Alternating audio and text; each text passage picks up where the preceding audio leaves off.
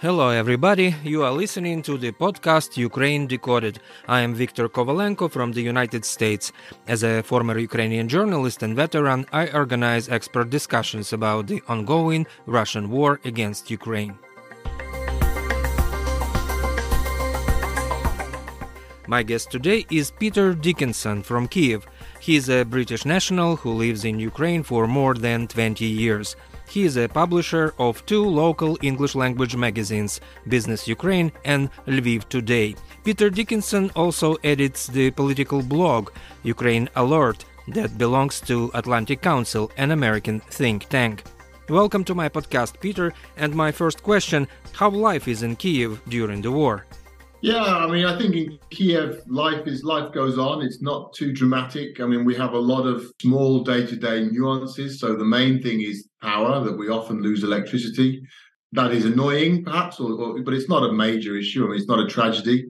The biggest threat we have, of course, is the regular air raids, the air, air strikes, um, and they always bring the sense of the unknown because you don't know how serious it will be. You don't know how many of these airstrikes will will succeed, uh, will hit their targets. So there's always that sense of the un- uncertainty whenever we have an air raid, uh, which keeps you a little bit anxious and nervous. But in general, I think life is fairly normal, fairly stable in Kiev. I don't live in the city centre. I live outside town, so I don't go into the Kiev every day. But generally, the mood in town is quite normal. There's, you know, shops are busy, cafes, restaurants are busy. The power cuts can be seen in town because it's darker. People go home early because of the curfew. But really, it's not that different. I mean, I think the real uh, horror stories start when you get nearer to the front lines in the south and the east of the country. Last week, President of Ukraine Volodymyr Zelensky reminded his citizens that there is no time to relax yet and that the war is still around. Did people get used to the war?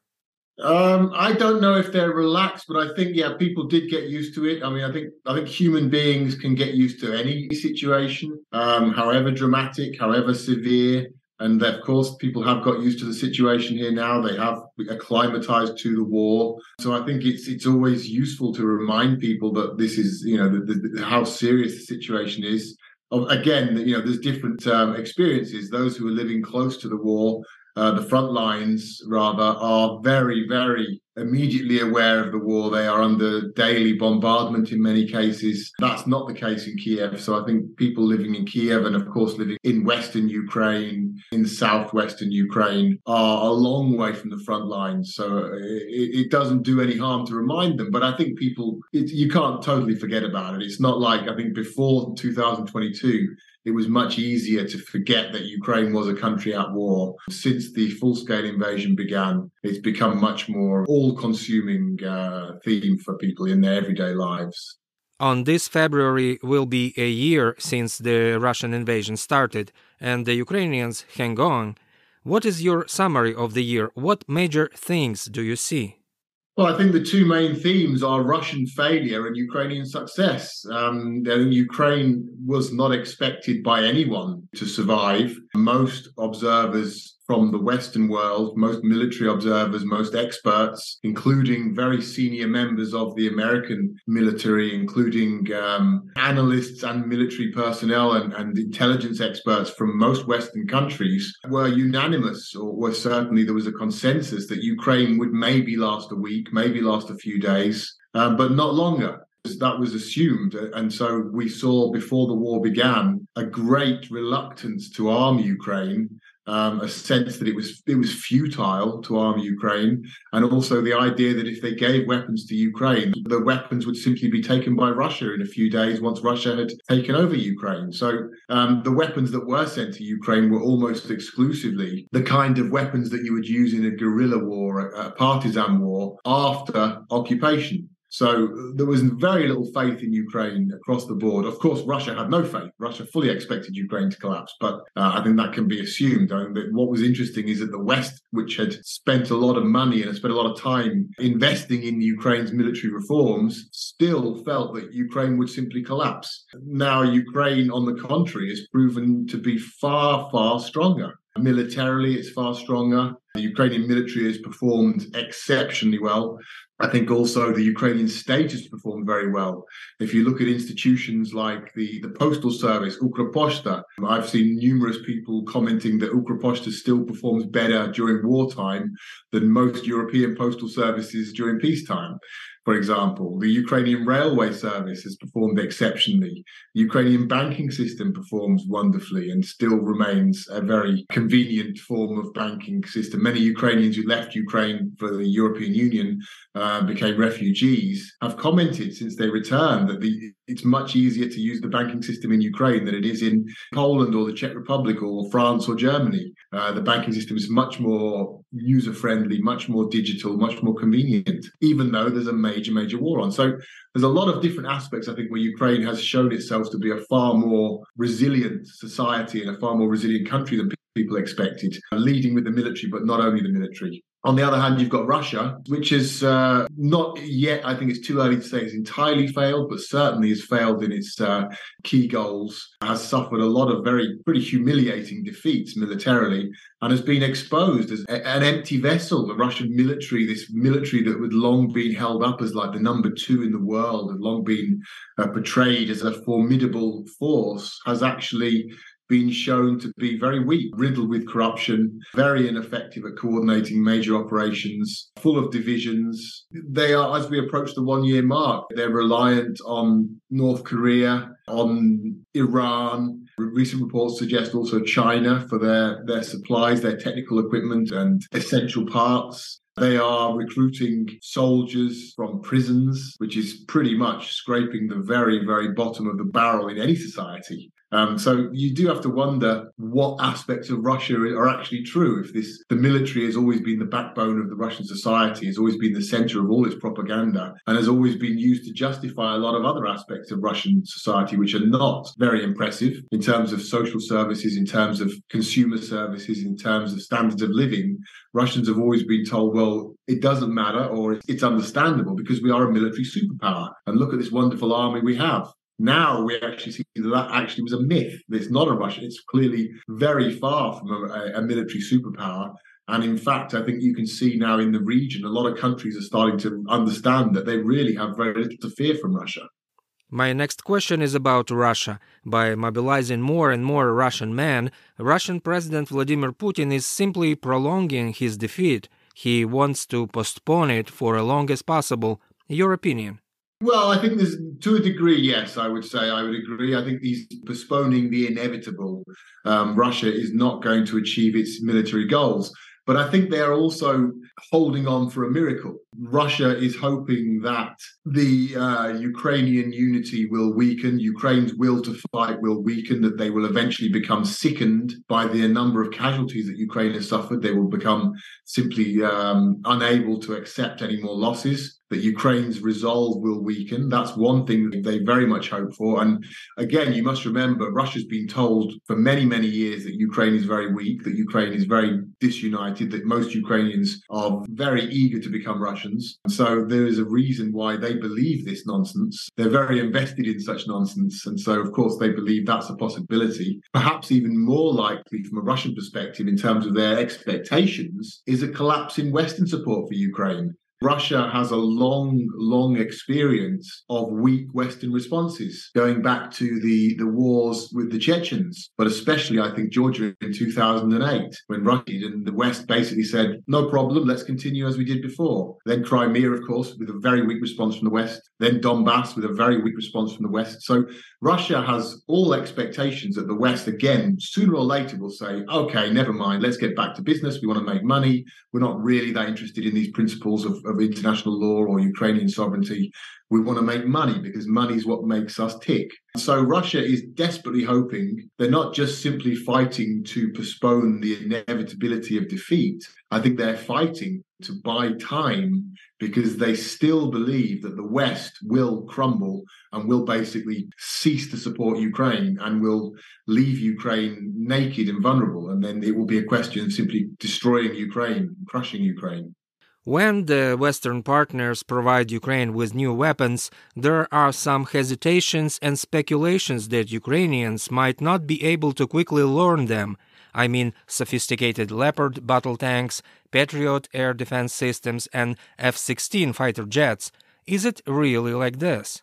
Well, this is an excuse. Obviously, nobody believes that. I think that the Western commentators don't believe that, and Ukrainians certainly don't believe that. It's obviously just an excuse. In reality, the West is still very hesitant to incur any retaliation from Russia. They're not afraid of Russia in the sense of Russia achieving a victory over them, that they could be militarily attacked by Russia. But what they are afraid of is hybrid responses from Russia, that Russia would engage in third party terrorism or cyber attacks or infrastructure attacks or anything along those lines, which Russia has previously shown a an aptitude for and an appetite for. So what we've seen again and again in terms of Western support for Ukraine is all the Western countries moving very, very slowly in unison together because no one wants to go very far ahead of the others because they fear that by doing that, they would make themselves a target for Russian retaliation Again, they're not afraid of Russia in the sense that they fear defeat, but they just don't want to have a problem. They don't need to have that. They're living in peace. They are not directly threatened by Russia. They don't want to have to face their electorates, democratic societies, and explain why people in France or Germany or America or Britain are dying because of a war in Ukraine. Now, they can argue why it's necessary. They can defend that position. I believe that it's, of course, I'm firmly convinced that it's the right position to support Ukraine. I think most people are in Western countries. Nevertheless, if people start dying in terrorist attacks or millions of people are cut off from power, from cyber attacks or anything like that, there will be repercussions and awkward questions. And in a democracy which is at peace, there's a very, very low level of tolerance for such things. So that is the main reason why the Western response is so slow and hesitant so that all these countries are moving in the direction they know they must move, but they're afraid to get too fast and to get out of step with their partners because they don't want to become a target. Let me switch gears and ask your opinion about the recent anti corruption wave in Ukraine. Many officials in the Defense Ministry, Customs, Tax Service, and regional administrations resigned and are under investigation for alleged bribery. Do you think President Zelensky is serious about fighting corruption? Or no one would be really punished as it was many times before? Well, I think anti corruption campaigns in Ukraine tend to be as serious as the, the country's Western partners make them. I think before 2014, they weren't serious at all. And then there was no pressure for them to be so. After 2014, um, Ukraine relied quite significantly on Western support, and therefore there was some progress made in anti corruption steps. The banking system, for example, there were extremely successful anti corruption reforms, were extremely successful anti corruption reforms in the energy sector. Other areas were not successful. The judicial system was very unsuccessful in terms of anti corruption reforms. But where there was success, it tended to be through a combination of international pressure from Ukraine's partners and civil society pressure within Ukraine. Now, the situation today is completely changed in terms of the level of pressure.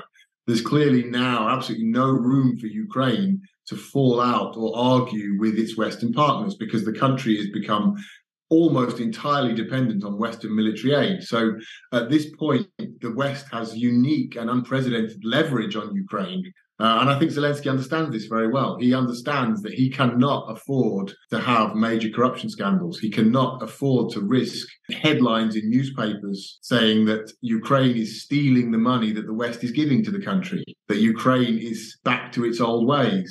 This will be a gift to Russia and a gift to the political opponents in the West who do not want to support Ukraine or see an opportunity, especially the Republican Party in America, to undermine the international coalition in support of Ukraine. So Zelensky simply can't afford it. It's too dangerous. And I think he recognizes that. Now, whether he would have done this otherwise is very questionable. But I think at this point, he really has little choice. And I think we're seeing now with a very demonstrative response, with a very clear, no nonsense response people are being removed, people are being forced to resign, people are being replaced. Um, and I think that will continue at this stage because it really could be a decisive blow to the entire war if that isn't done. And if they lose the war, there's a very good chance Ukraine itself could cease to exist. So I think at this point, there's really little room for Zelensky to do anything else but fight very, very ruthlessly against any allegations of corruption.